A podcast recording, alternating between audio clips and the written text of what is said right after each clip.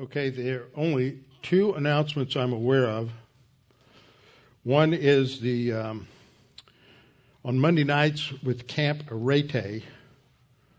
Uh, Clay Ward is going to be teaching this coming Monday night, doing an overview of the book of Revelation, and then registration for Chafer Seminary courses uh, started last Saturday. So if you would like to look at what they have and what their offerings are, you go to chafer.edu and then you go to um, the schedule, find out what for the students, what the schedule, what the courses are, and you can sign up if you are uh, part of the West Houston Bible Church family. Then I think that you can. Uh, uh, take those courses for just a nominal nominal fee. How shall a young man cleanse his way? By taking heed thereto according to thy word. Thy word have I hid in my heart that I might not sin against thee. Thy word is a lamp unto my feet and a light unto my path. Jesus prayed to the Father, Sanctify them in truth. Thy word is truth. For the grass withers and the flower fades but the word of our God shall stand forever. Before we get started, we need to make sure that we are in right relationship with the Lord, which means that we need to confess sin if necessary, which means simply to admit or acknowledge our sin to Him in silent prayer, and He will instantly forgive us and cleanse us from all unrighteousness. We need to make sure we keep short accounts with the Lord, and we need to make sure that we continue to walk with Him, enjoying that fellowship as we pursue spiritual maturity. And this time with pandemics and with all sorts of other things going on in this election year, I don't think there's anything more important than focusing on our spiritual life to not get distracted by everything that's going on around us. So let's uh, bow our heads together, and after a few moments of silent prayer, then I will open in prayer. Let's pray.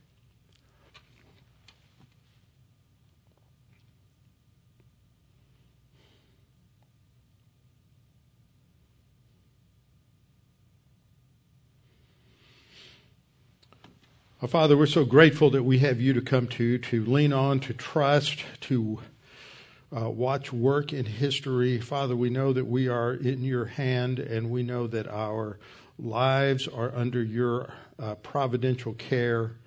Father, we trust you in every area, and as we look at the uncertainties, the chaos that's around us, we know that there is one place of refuge where there is stability and where there is peace and that is in our walk with you. So, Father, we pray that you might continue to strengthen us in our spiritual life, focusing upon you, bringing to mind the promises that we've learned, the promises we've read, that we might relax and rest in you.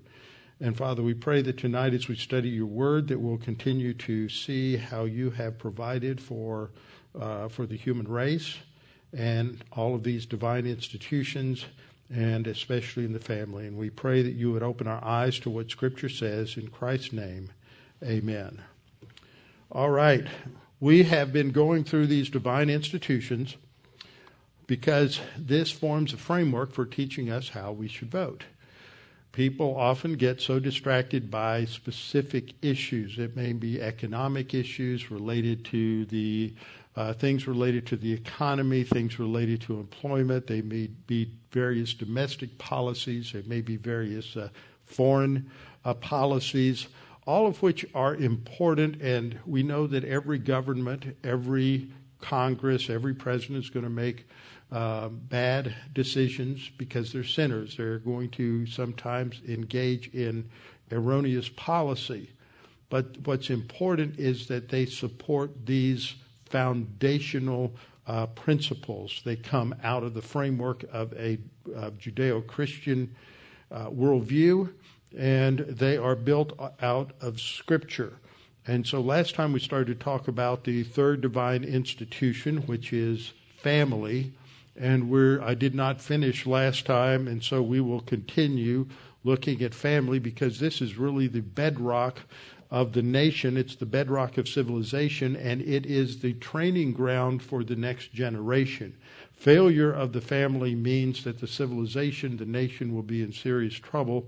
because the generation follows will not understand what the absolutes are and what the worldview is out of which they operate. These are the foundations of social order, and if the foundations are destroyed, what will the righteous do? So we have looked at these divine institutions. This is the third one. The first one is individual responsibility. It is the bedrock of freedom that without individual responsibility, freedom uh, in life, free people are not free to make the decisions they want to. They are not free to succeed or free to fail because someone else is making all of the decisions for them. Uh, marriage is grounded on individual responsibility as both uh, parties to the marriage are living before God responsible to Him. Each uh, divine institution has an authority an individual responsibility. Our authority ultimately is God. In marriage, the uh, husband is the head of the home. The husband is the uh, head of the marriage. He is the authority. In family, the parents are the head of the home, with the father still as the head of the family.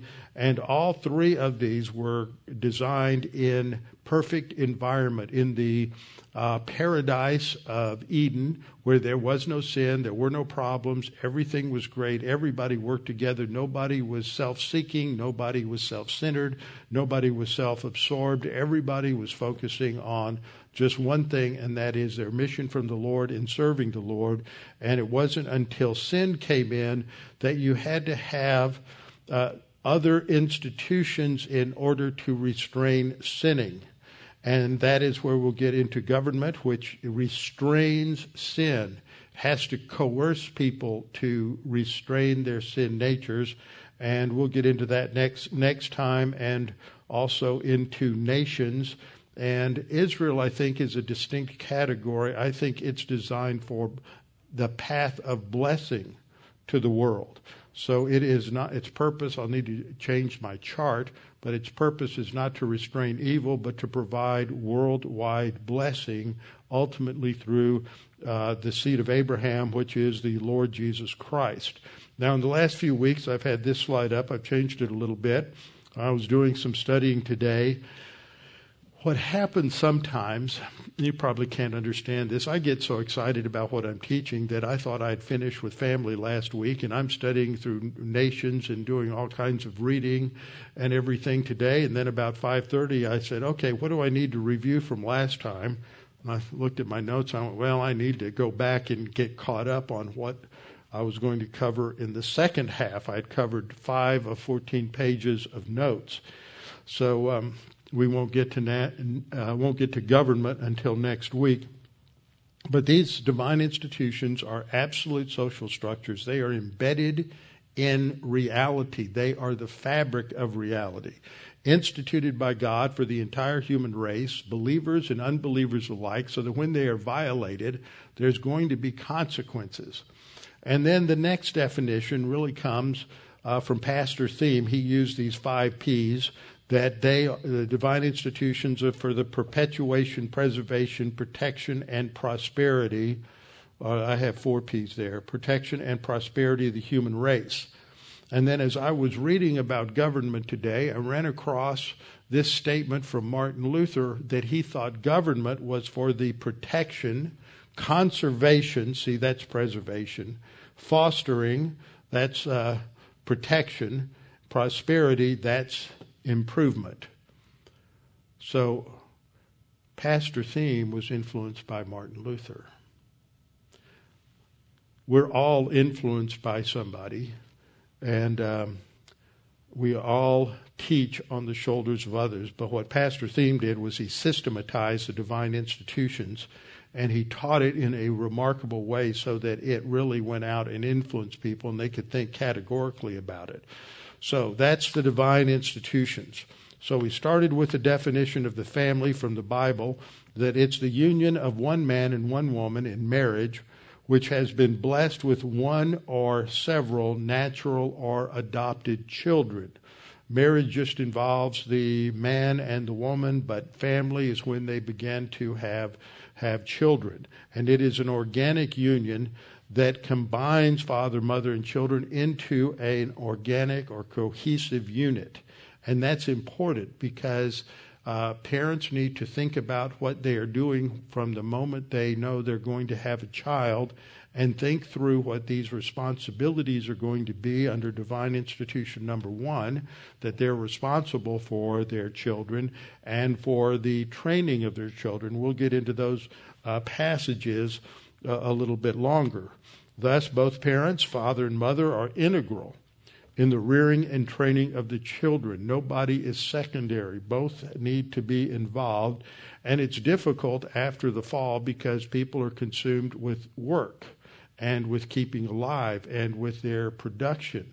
Uh, you just think that uh, people are busy today, but think about what it was like up until the 20th century when most people were living in an agrarian society and they had to get up and start working uh, at sunup, and they worked until the light went away at sundown. And when they came in, they ate, and they didn't have electricity. They just had candles or firelight or some other form of lamp. And so they would go to bed pretty early, and then they would get up the next morning and do it all over again.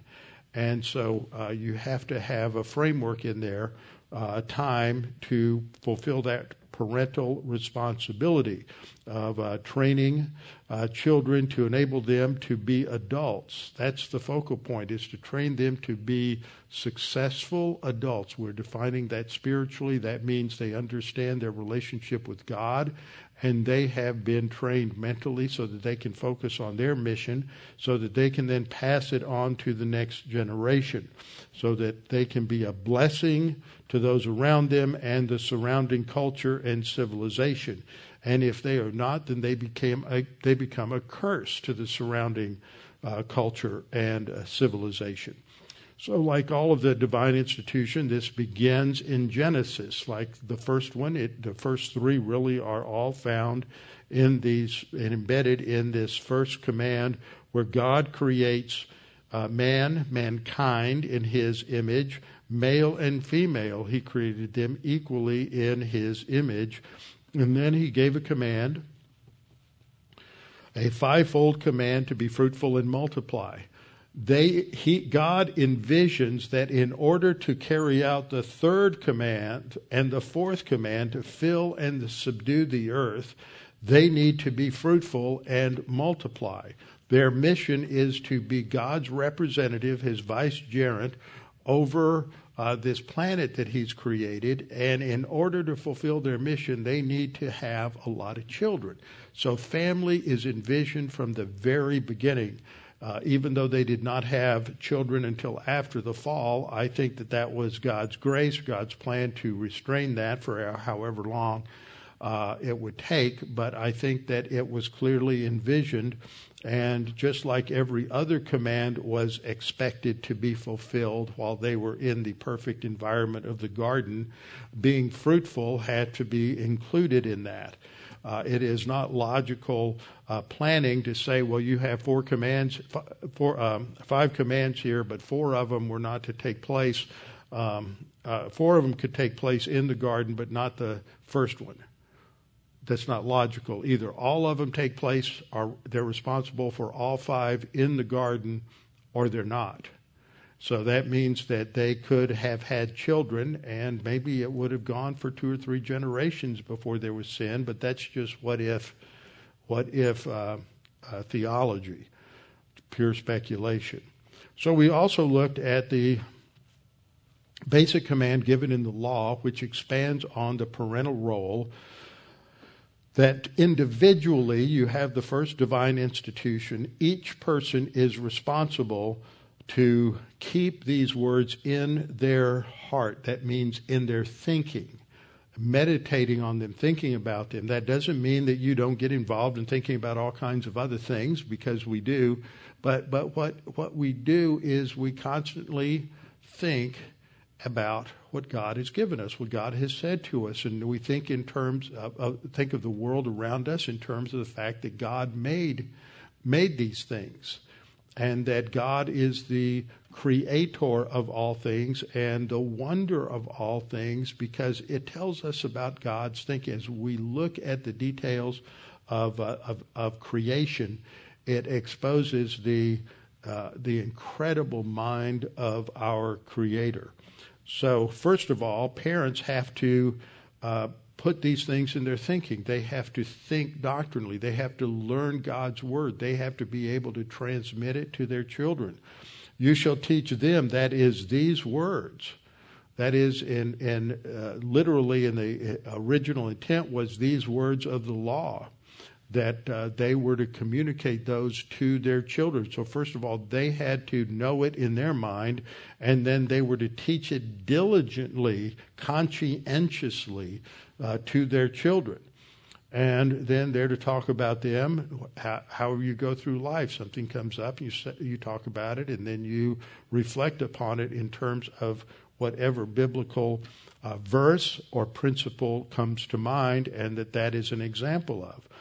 And then this is reinforced uh, in the subsequent lines. You shall uh, talk, do it when you're sitting in the house, when you sit, when you walk, when you lie down, when you rise up. In other words, all through life, you talk about God. You, he becomes the center piece of everything. You shall bind them as a sign on your hand and they shall be as frontlets between your eyes. You write them on the doorposts of your house and on your gates. What that means is not that it's literally written there, but that it is what characterizes the house. It is the house rules, the house law, how you live, how the family, those in that house conduct their lives, is all covered by, by the Torah. And then we talked about the value of children, Psalm 127, 3 through 5. The children are, first of all, a blessing from the Lord. Second, they are an, an inheritance or a reward. Uh, they're, third, they are the basis for influencing one's culture, just as a warrior shoots arrows into the enemy. So, uh, parents are shooting their children, as it were, out into the culture to influence those in their culture. And then we came to the growth process in Luke 2:52 talking about Jesus that he kept increasing in wisdom and stature and in favor with God and men. And this it covers four areas of growth that parents are to oversee. Wisdom relates to their intellectual development, but even more specifically to their skill at applying the scripture. They grow in increase in wisdom. This is a process of, of growth. It's a good idea to start your children memorizing scripture when they are very, very young. My mother always said that the first complete sentence I spoke was 1 John 1 9, sort of a precursor of something I would need in my life. So you start them learning scripture, and then uh, that helps to shape their thinking from the very, very beginning. Uh, physically, in stature, how you feed them, how you take care of their physical health, uh, giving them opportunities to grow physically, play uh, games, athletics, different things of that nature to increase their, their strength and their physical stamina. And then in favor with God and men. In favor with God deals with their spiritual life.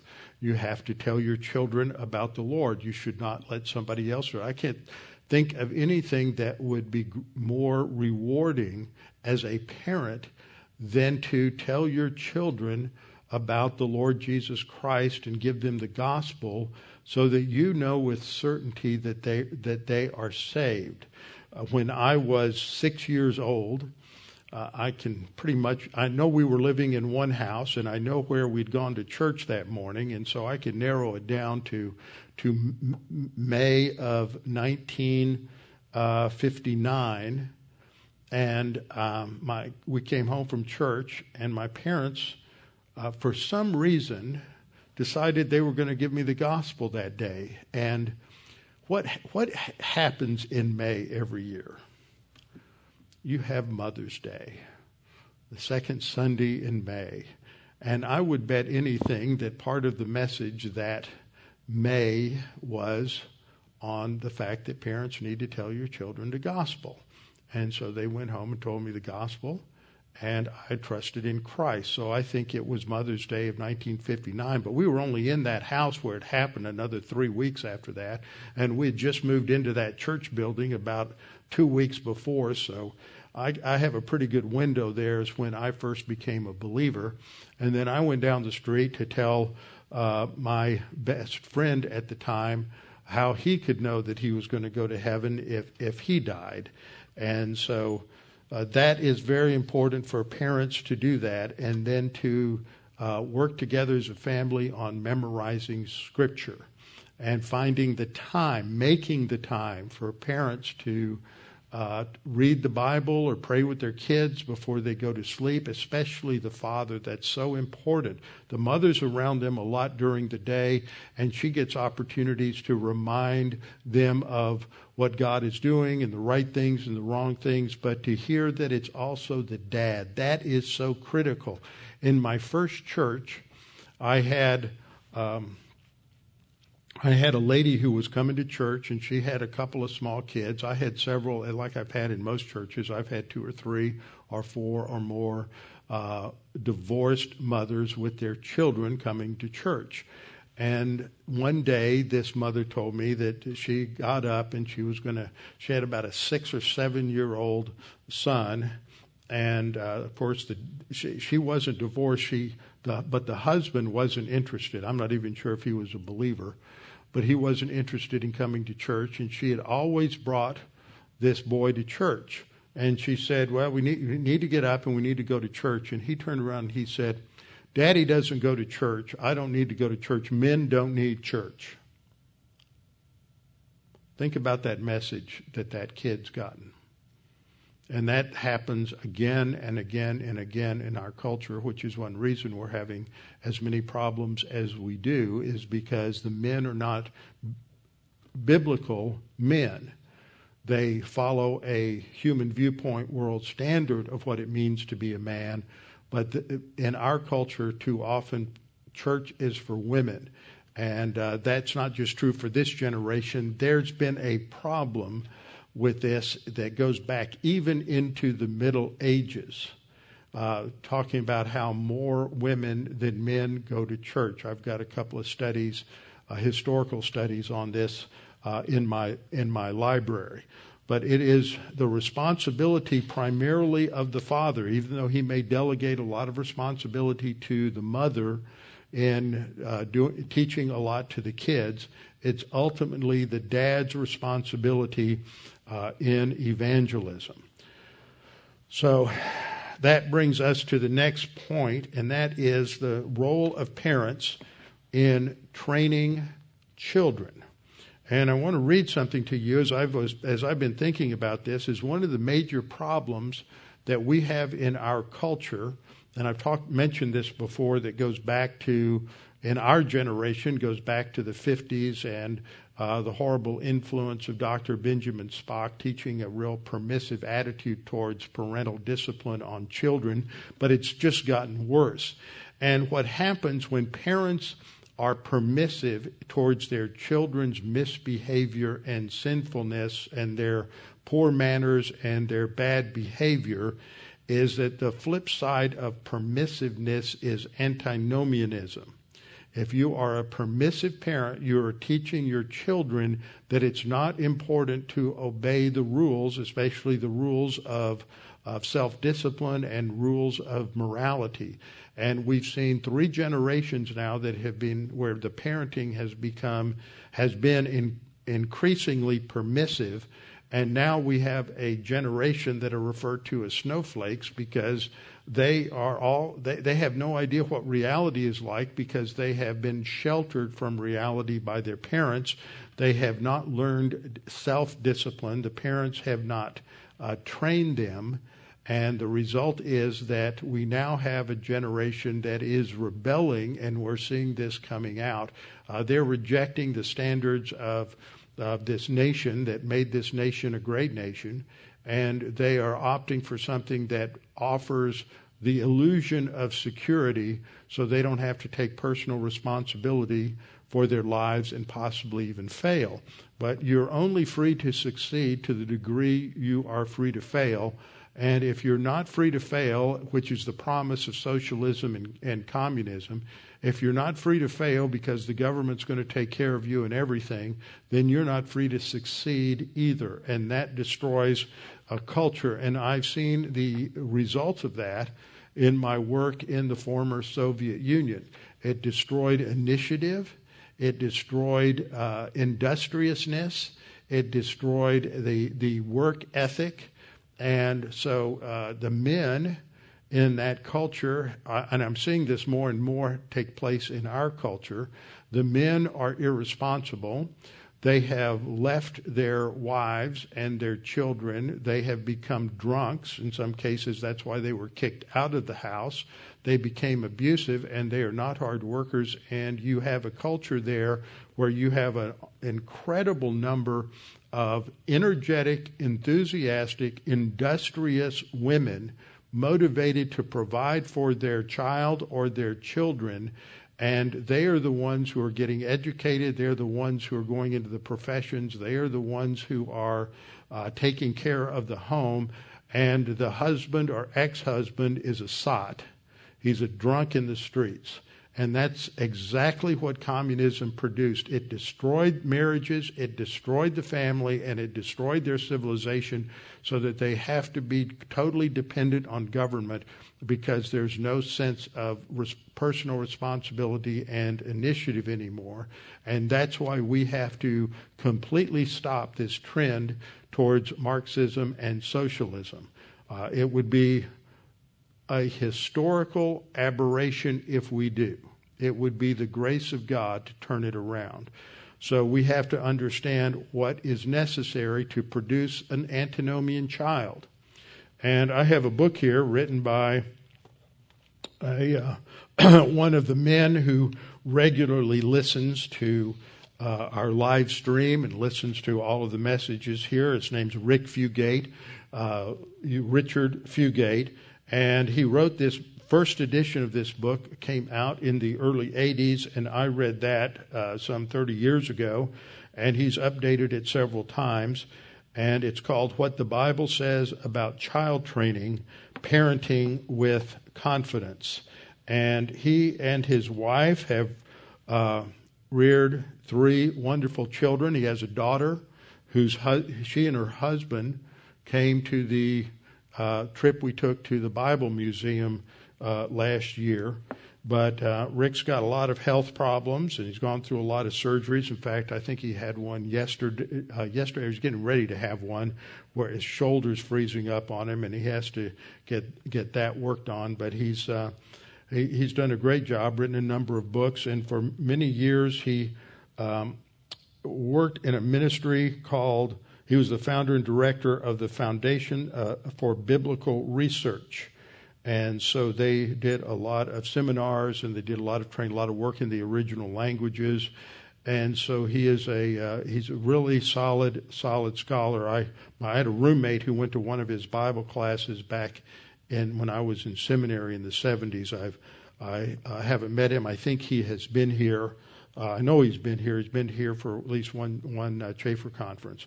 But he has on page 101 of this edition 12 rules for raising delinquent children.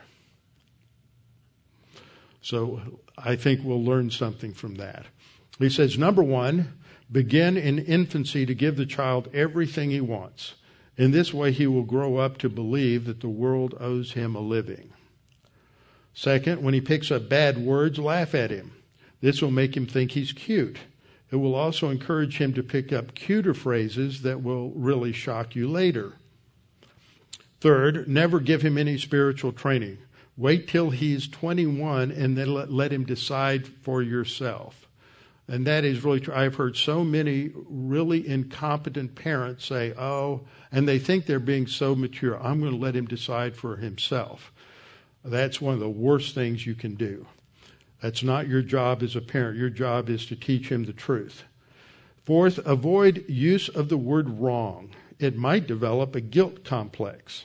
This will condition him to believe later, when he is arrested for stealing a car, that society is against him and he is being persecuted, or the word today is oppressed.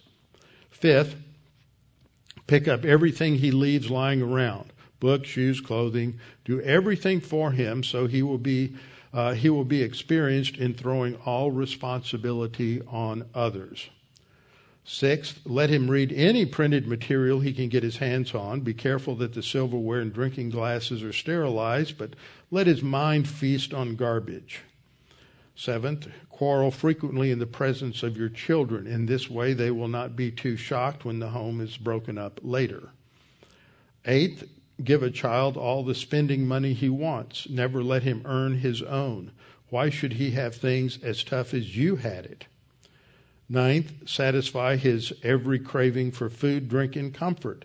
See that every sensual desire is gratified. Denial may lead to harmful frustration.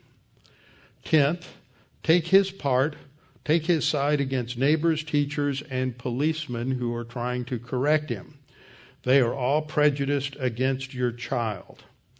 I remember when I was a kid, I knew, especially in high school, I knew that if I got in trouble, I was dead meat.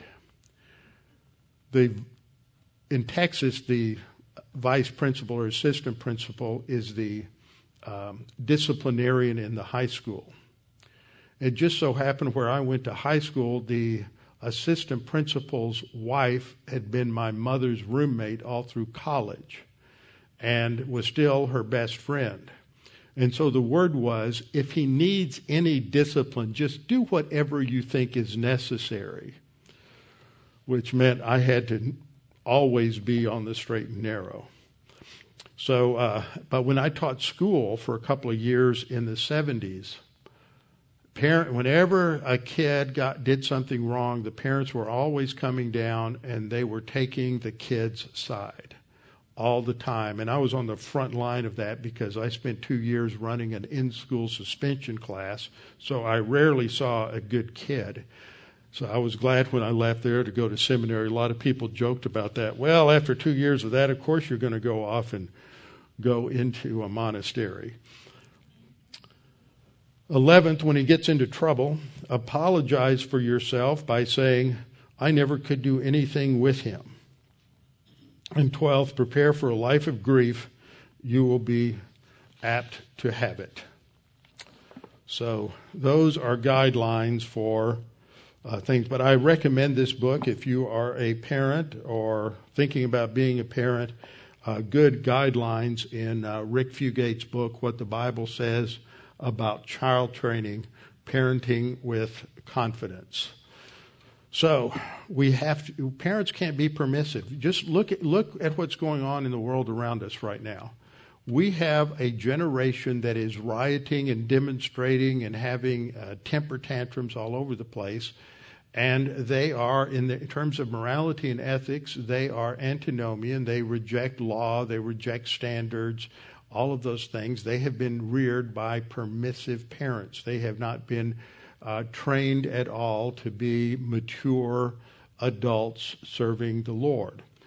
So when we get into uh, this whole issue of, of child training, we have to remember, first of all, that when you have a baby, that that wonderful, cute little package, that baby is nothing more than a sin nature wrapped up in the flesh. Remember, the scripture says that the heart of every child is evil and wicked. Foolishness is bound up in the heart of a child. Foolishness is all of the thinking that is contrary to the Word of God. That is bound up in the heart of your child. That is what he is inclined to because he has a sin nature, and the sin nature can only gravitate towards that which is sinful.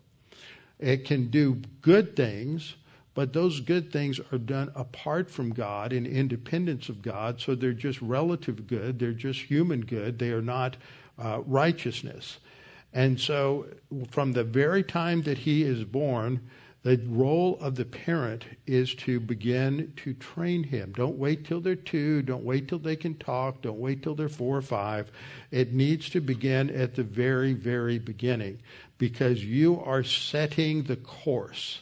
And when we talk about this word training, then that is a key idea here. It's the idea of providing a channel for a person, a direction, giving them uh, controls, putting down the boundaries so they don't go out of bounds. So you are directing their life in a particular direction.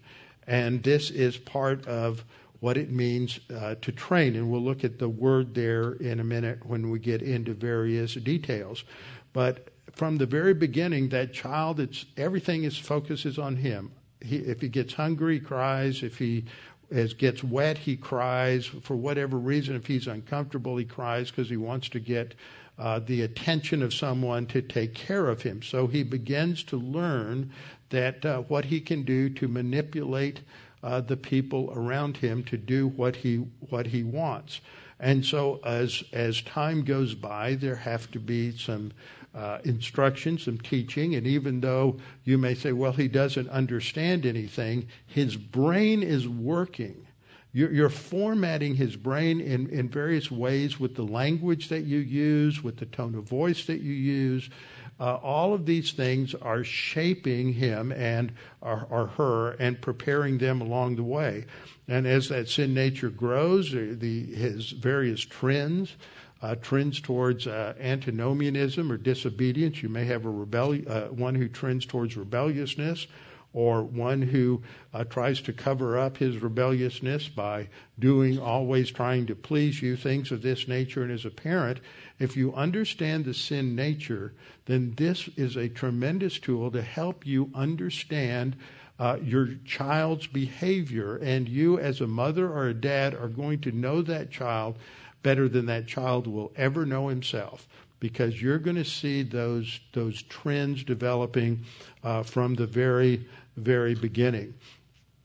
And the solution to any child's uh, disobedience is correction. And the purpose of correction is to begin to teach them to say no to themselves and not to be self centered.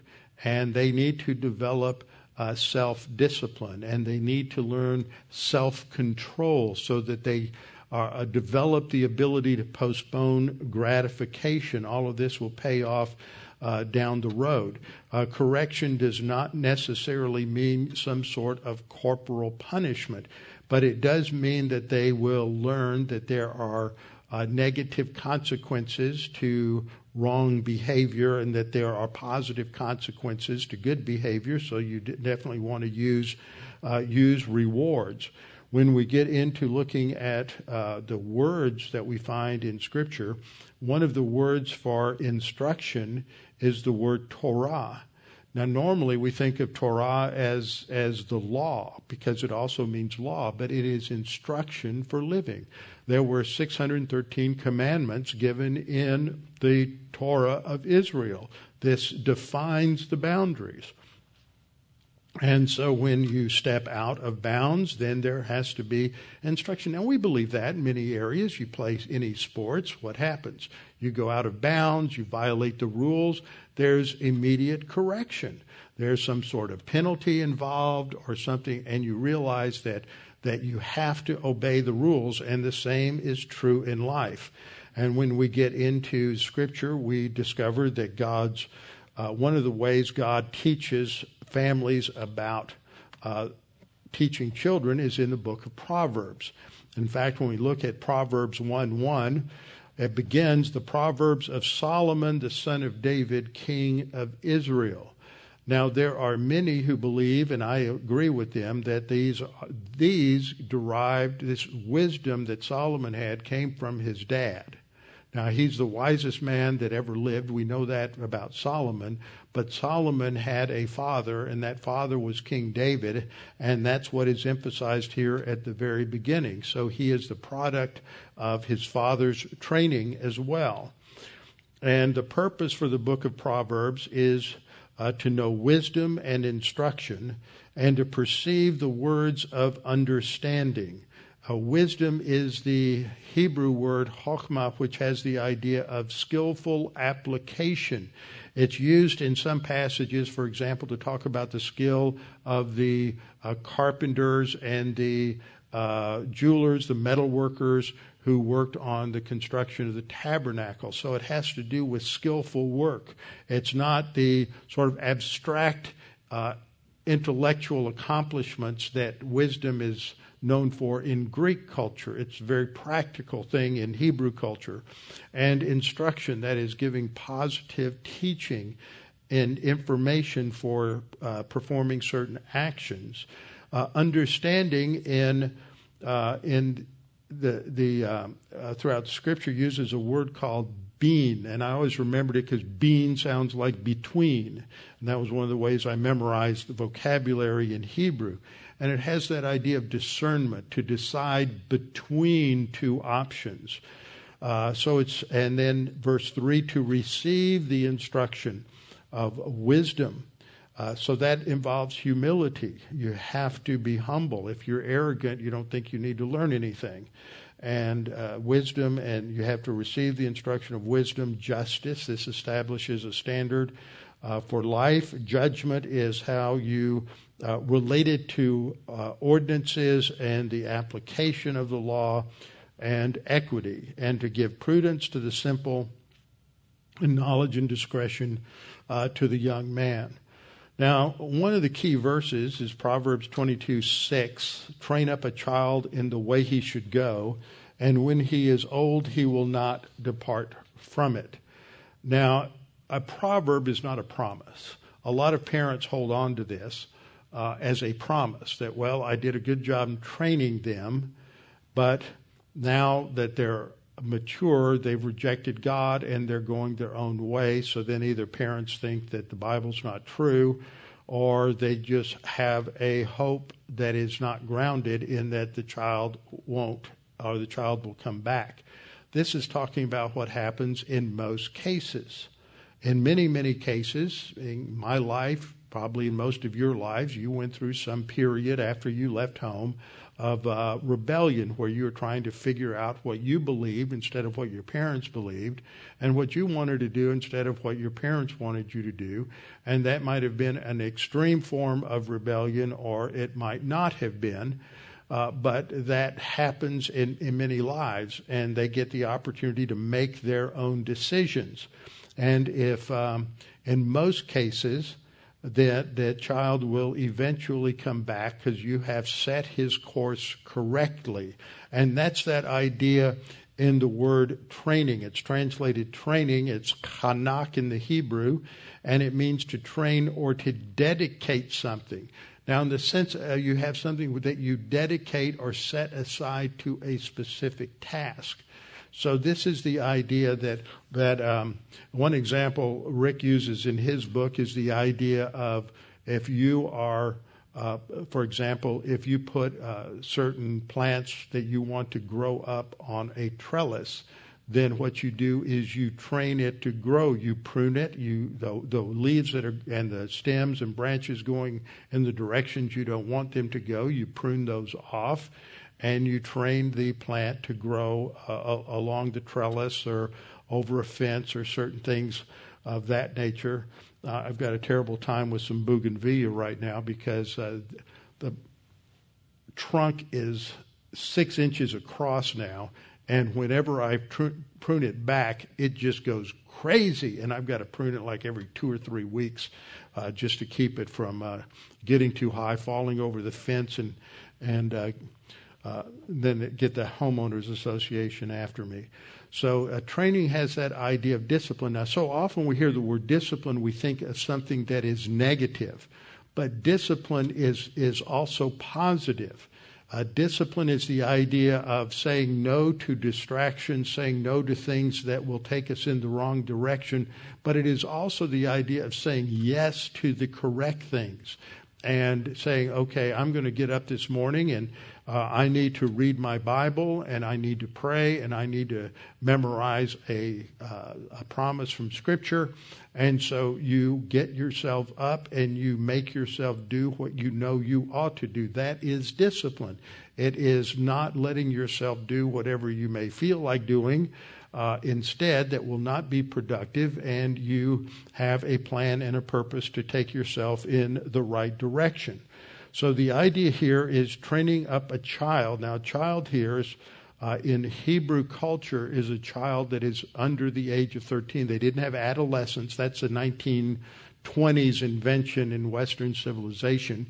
But up until the 20th century, you were either a child or you were an adult. And usually you became an adult at the time that, that you could have children. So puberty is that, uh, that, that marker in, in most cultures. And in the Hebrew culture, it was at 13. When a son became 13, then he was bar mitzvah He became a son of the covenant. And so from that point on, he's treated as an adult. So you have roughly 12 or 13 years to shape them, to teach them, to train them to go in the right direction. And then uh, when you've done that, when they are old, they will not depart from it most of the time. Uh, but you have rebellious generations. For example, the generation that came out of Egypt, uh, the Exodus generation, was a rebellious generation. And they had children. Have you ever thought about why is it that the uh, conquest generation was obedient? They followed the Lord, but their parents didn't. So if their if their parents aren't following the Lord, I will bet you good money that they weren't good parents. They weren't training their children right. And uh, and so when the children uh, grew up and became adults, they had a they were the conquest generation. They trusted God. But then what happens? Well, you read through Judges 1 and 2, and you see that very quickly the generation that came after them that didn't know Joshua, didn't know about the conquest, they became a spoiled generation. They, uh, uh, or at least they compromised all the time with God. So you would think that the Exodus, I mean, the conquest generation were good parents, but the generation that followed were not obedient to God. So just because uh, you have a child that's rebellious, a child that's turned turned his or her back to the Lord, and uh, is in a uh, life of rebellion. It doesn't mean that you did a bad job. It just means that they exercise their volition, and you can't control other people's volitions. You can do everything you can to train them and point them in the right direction, but then they have uh, a sin nature and they can, uh, if they, especially if they're surrounded by a culture of their peers that denigrate the Bible and have disrespect for God, then they can pick that up. It, their sin natures gravitate to it, and the next thing you know, um, you, you have you have lost them, and they're going in the wrong direction. And so you just have to spend the rest of your life praying uh, diligently every single day that God would intervene in their uh, in their life. But the goal of parents is to teach them to focus on their goals, to understand what they need to do, uh, not to be distracted, but to be self disciplined and to overcome obstacles. Then we get into, for, back to the first chapter of Proverbs. In Proverbs 1 8 to 9, we read, My son, hear the instruction of your father. Now, here it's not the word Torah which is often translated uh, instruction. It's musar, and it means discipline or instruction. So the two go together. It's not just, instruction isn't just giving them information. Instruction has to do with guiding them and directing their, their thinking so that they understand, not only understand the information, but why it is true and how to use uh, the information. So it is, it's disciplined instruction. Hear the instruction of your father and do not forsake the law of your mother. For they will be a graceful ornament on your head and chains about your neck. Now, that's only if the father and mother are teaching the Bible. If they're not, then that's not going to be true because you're just learning a lot of uh, human viewpoint lies and mythology. Proverbs uh, 1 3 says to receive the instruction, that's Musar. Proverbs 22:15, which is a verse I mentioned a minute ago, foolishness is bound up in the heart of a child, but the rod of discipline or instruction will drive it far from him. So this is uh, has both a literal and a figurative sense. It, sometimes there's a need for corporate corporal discipline, where the child is uh, disciplined by the parents uh, through spanking, which in some states has been, they've tried to outlaw it. So that, that is dictating parental policy to the family, which the state does not have the right to do. But unfortunately, there are so many people who don't understand humility. They don't understand that when you are disciplining a child, you cannot become emotional. You have to remain uh, emotionally uh, objective and distance and do the right thing like an impartial judge uh, in a courtroom. And so there are times when you may need to spank a child, but you don't ever do it out of anger, out of frustration. Uh, you don't act with a short tempered manner, but it is necessary sometimes to do that. And especially when they're a child and they've got a bunch of padding on their rear, uh, wearing a diaper, that, that you, you smack them on the butt. Uh, that that's they're not going to feel anything other than uh, they know that, that, you're unhappy with them, and that more than anything is going to cause them to uh, to cry. I remember some times when I was real little, and the, just the threat of uh, my dad going to get his belt would send me screaming from the room in tears, and that was all it really needed because I didn't want to face that. I knew exactly what, what would come. And, you know, my dad didn't do, have to do that very much, but there were times when my behavior had reached a point when it needed a little bit more uh, than just the usual correction. Proverbs 3:11 don't despise the discipline of the Lord that's musar also. See discipline is a godly thing. If you want to be God-like, then you discipline your children because God loves us. Whom the Lord loves, He disciplines. And so Scripture says, don't despise that. Don't think lightly of it. Don't treat that with uh, with ill respect. And see, we have a world today where all the sociologists and psychologists, and all of their uh, human viewpoint wisdom, have come together and they have said you don't really need to uh, have negative, harsh discipline. Just love your children and let them do what they want to do. And this has caused us to bring about the current mess where you have a uh, you've had created a permissive environment and you have an antinomian uh, culture. 2 Timothy 3:16 says that all scripture is given by inspiration of God and is profitable for doctrine, for reproof, for correction. See, there are so many people who, if who they can't handle reproof, and they can't handle correction, and that's because their parents never reproved them, never said you're wrong, and don't do it that way, and this is how to do it. They never heard that from their parents, so when they get into a marriage and their spouse says you're wrong, they run from the marriage and they think they've been abused and they now I'm not minimizing genuine abuse, but we live in a world today where people cannot handle being corrected when they are wrong. They lack humility and uh, they are arrogant and self absorbed. And so, if you even indicate that they are wrong, they are going to uh, just have an absolute meltdown.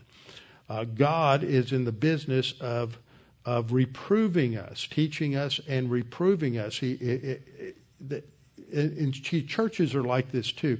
You go to so many churches. I remember hearing this when I was in my first church. Some little old lady told me, Oh, we just need to go home from church feeling good all the time. I said, Well, if you read your Bible and you feel good all the time, then you're reading the wrong Bible. Uh, we we read what God says to us, and it should make us feel bad at times because we've been wrong. And we have to have the humility to accept that. And correction. It's not just a matter of punishing, it is a matter of correction. So there may be corporal punishment, there may be punishment of grounding, there may be punishment of taking away privileges. There's all kinds of different ways that there can be uh, uh, that there can be punishment, but it has to be coupled with correction to teaching the child this is how you felt, this is what you wanted to do, this is why it is wrong, and when you feel that way or you want to act that way, this is what you need to do and to practice so that you learn how to control your emotions and you learn correct behavior. And so reproof and correction are part of God's standard. These verses are quoted in Hebrews 12:5, Proverbs 3:11, and Proverbs 4:5 are quoted in Hebrews 12:5 and 6. My son, do not despise the chastening of the Lord, nor be discouraged when you are rebuked by him. For whom the Lord loves, he chastens And this has the idea of, of discipline, of, uh, of correction, of bringing hardship, difficulty, and negative consequences into a person's life. But it uses very vivid language of chastening and scourging, a word used for whipping. And so uh, we're not to despise the chastening, and that word in the Hebrew is instruction and discipline. So God is going to discipline us, and sometimes when we are very hard headed and rebellious and we are mired in our sin, then God is going to uh, correct us in some very unpleasant ways. So this is what God does, and this is He does that, and He teaches parents that. And the result in verse 7 if you endure chastening, God deals with you as with sons. For what son is there whom a father does not chasten? Now, this is stated as a universal principle, but we all know that there are fathers who haven't ever chastened their children and they have uh, created monsters. But if you are without chastening, of which all have become partakers, that is, of the chastening all have become partakers, then you are illegitimate and not sons. If you're not disciplining your children, then you are treating them as if they belong to somebody else. You are not a good parent. That's what this is saying. You have, you have turned your children into little bastards. That's exactly what it is.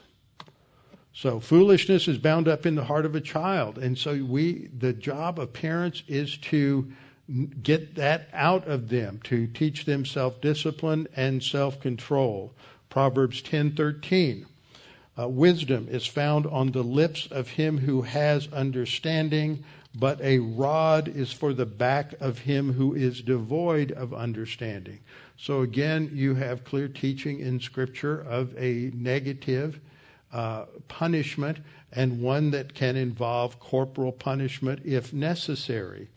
Proverbs 13:24 He who spares his rod hates his son.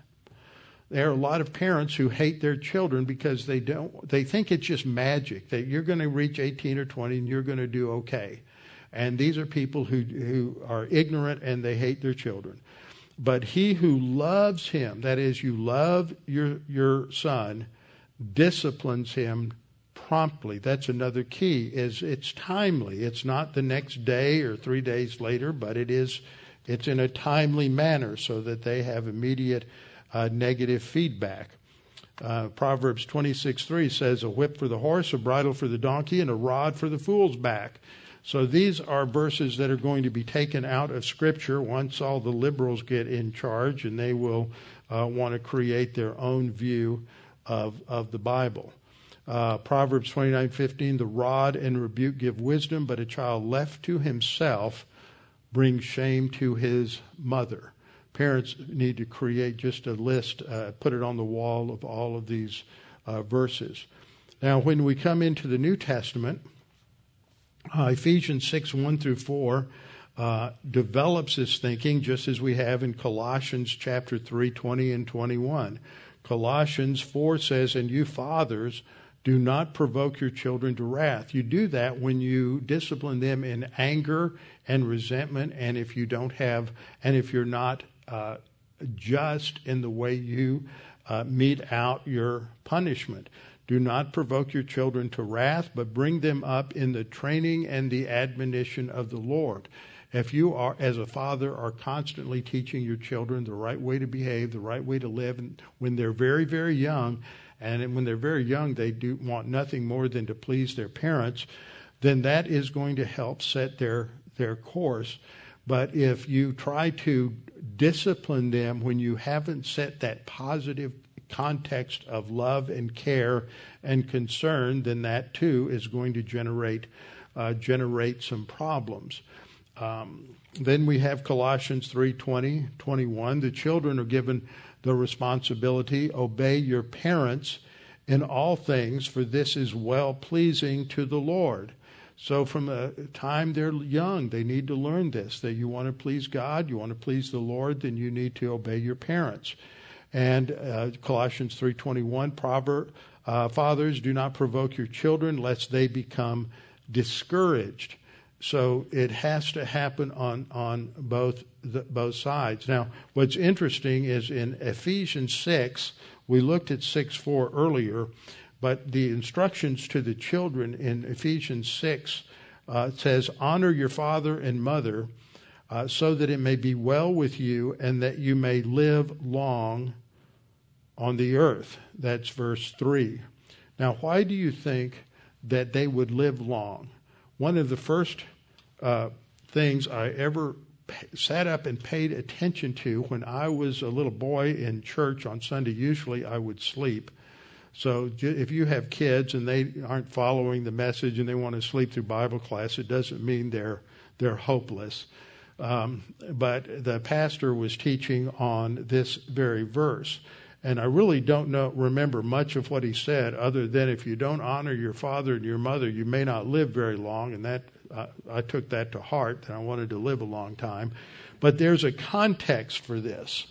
Uh, there, there is a context for this, which we'll get to in um, in just a minute, and that context it comes out of the Mosaic Law. Uh, there's another principle here in John 8:29 where Jesus says, He who sent me is with me. The Father has not left me alone, for I always do those things that please him. So Jesus did those things that pleased God, and so we should as well. Um, okay, here's the slide on the Ephesians passage, verse uh, 2 and 3 honor your father and mother, which is the first commandment with the promise. Of the Ten Commandments, it has a promise. Uh, that it may that you may live long on the earth. So one of the reasons that uh, you, we uh, that you live long on the earth has to do with what comes up in the law. So I'm. Let me figure out how to do this. Okay. Uh, Deuteronomy 21. Now, what happens is that critics of the Bible say this is harsh and this is horrible, but it isn't if you understand the context. Uh, remember, the importance of the family is to train up the child in the way he should go. And so there may come a time when there is a rebellious son. Now, this isn't a child, okay? The language here indicates that he is past that age of 13. And that what has happened is the parents have discovered that this is an incorrigible sociopath. Okay, this isn't just a teenager going through difficult times in a rebellious period, but you know that, that what has happened is that uh, this son now uh, doesn't obey authority. He hasn't learned authority. And he's going to be a real problem for the whole culture. And so uh, they have uh, chastened him and he won't obey him. They have done everything they could. The word there is musar again. It's to, to train them, train and discipline, but he's rejected it all along. Then his father and mother shall take hold of him and bring him out to the elders of his city, to the gate of the city.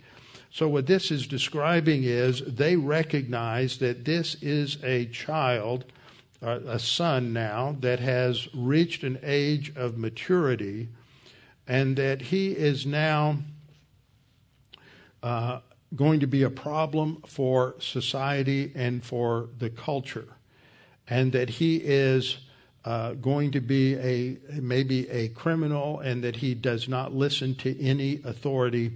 And so they recognize that he could turn into some sort of psychotic killer or a become a problem to, to the culture. And so they take him to the civil authorities. That's the elders meet in the gate. That's they're taking him to court. And then they will say to the elders, This son of ours is stubborn and rebellious. He will not obey our voice. He is a glutton and a drunkard. He has no self discipline, no self control.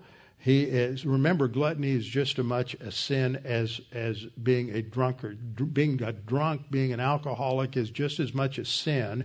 We live in a culture today that says that, oh no, it's a disease. No, it's not a disease.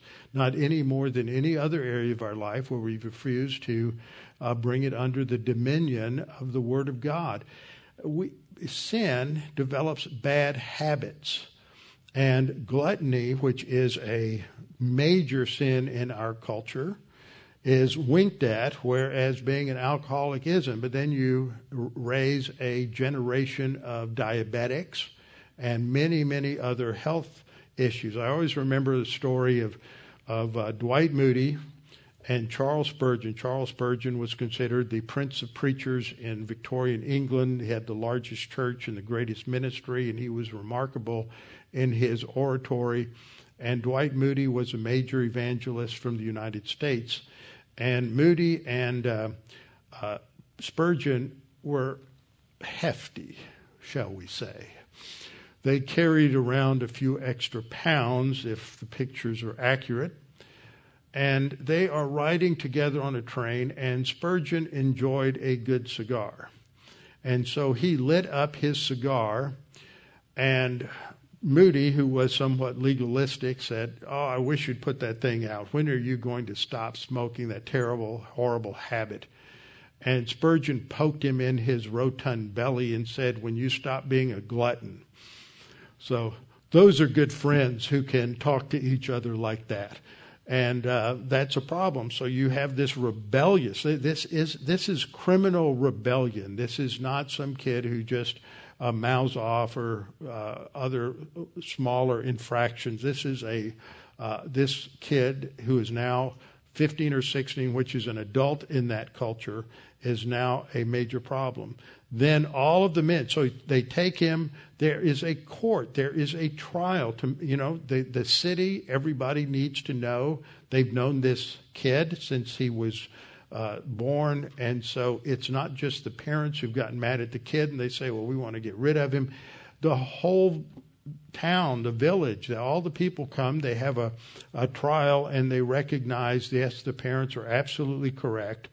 And all of the men of his city shall stone him to death with stones. So you shall put away the evil from among you, and all Israel shall hear and fear. Now, this is very, very serious. Uh, this is not anything flippant here. It's a recognition that if you allow sociopathic young adults to survive, they will end up destroying your culture. And I think there are some ways in which this needs to be applied in the current situation. That we have uh, been too permissive with these riots and everything. We have let it go on. The destruction of private property and the destruction of people's livelihoods, uh, buildings that have burned down, and yet we don't do anything to really stop it because we have these permissive Democrat mayors and Democrat governors who have uh, followed permissive policies in probably their own parenting and uh, child rearing. And so the result is that we have let this evil grow up among us. And Exodus 21:15 says, "And he who strikes his father or his mother shall surely be put to death." This is the reality. God understands sin better than anybody else. And he understands if you develop a sociopathic child that refuses to accept discipline or correction or training, then he will become a criminal element that will be destructive to the culture and to the to the society. And so there needs to be uh, a correction. And this is something that is very serious. Parenting is an extremely serious responsibility. It can be a lot of fun, and if you do a good job, you're going to reap wonderful benefits for the rest of your life. Now, as we wrap this up, let's ask the question what did America's founding fathers think about family? I have said that family is very important, it's bedrock of the culture. And we've looked at what the Bible said. Well, did this inform our founding fathers? Well, of course it did. John Adams wrote Children should be educated and instructed in the principles of freedom. And this is something that he wrote uh, uh, somewhat early in his life. He wrote this in his diary. And then an, in a letter to his wife Abigail in 1776, teaching them uh, or giving her advice about training their children, their sons. He said, Let them revere nothing but religion, morality, and liberty. Parents, are you teaching your children about the Lord? Are you reading the Bible to them? Are you exhibiting that He is a vital part of your life every day? Are you teaching them about morality, about right and wrong? And are you teaching them about the value of freedom and liberty? These are critical things that should be part of every child's curriculum. In 1780, Samuel Adams, he was a cousin of John Adams, wrote, The importance of piety and religion. Now, this 1780, this is four years into the uh, American War for Independence, and uh, Sam Adams has a role of leadership within Massachusetts at that time. Later, he became governor uh, when it was under when it was after the Constitution was uh, was uh, put in place. He said the importance of piety and religion, of industry and frugality.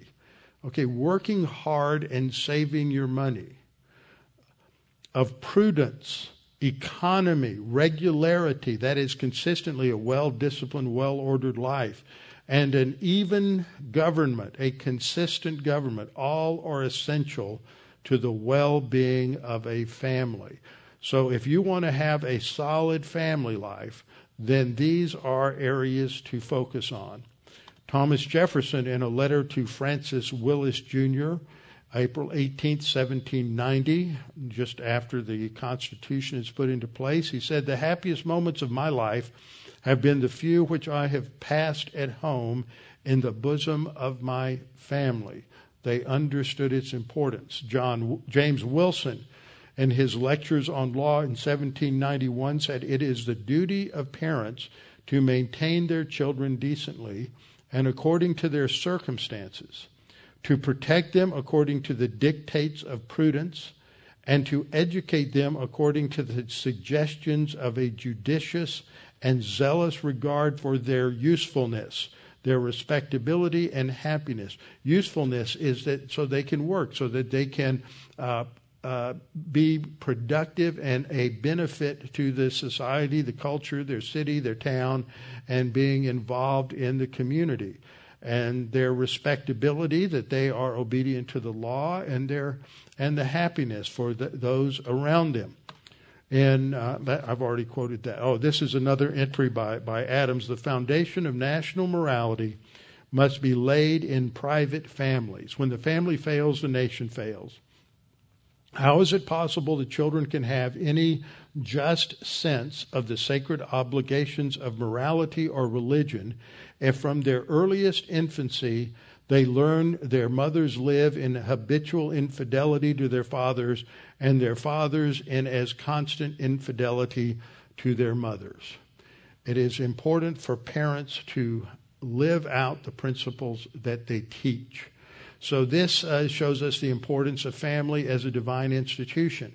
So, next time we'll start looking at the three that come after sin the two that are designed to restrain sin, government and nationalism, and then ultimately the one that was, will provide blessing for all the world, and that is Israel. Father, thank you for this opportunity for this study to be reminded of parental responsibilities, to be reminded of the importance of, of children and of training children, rearing children, that this responsibility goes to the parents and it is intended to be accomplished through both mother and father uh, neither of them abdicating responsibility to the others, but each, each the mother and the father, are uh, have their own roles to play and have their own specific influence on each child. Uh, Father, we pray for those listening, for the, especially those who are parents, those who are parents of young children, uh, that they will uh, think conscientiously about how they are conducting and ordering their lives in the home to prepare their children to be uh, mature, productive uh, adults in our culture and community, as well as to be those who serve the Lord in every area of their life. And we pray this in Christ's name. Amen.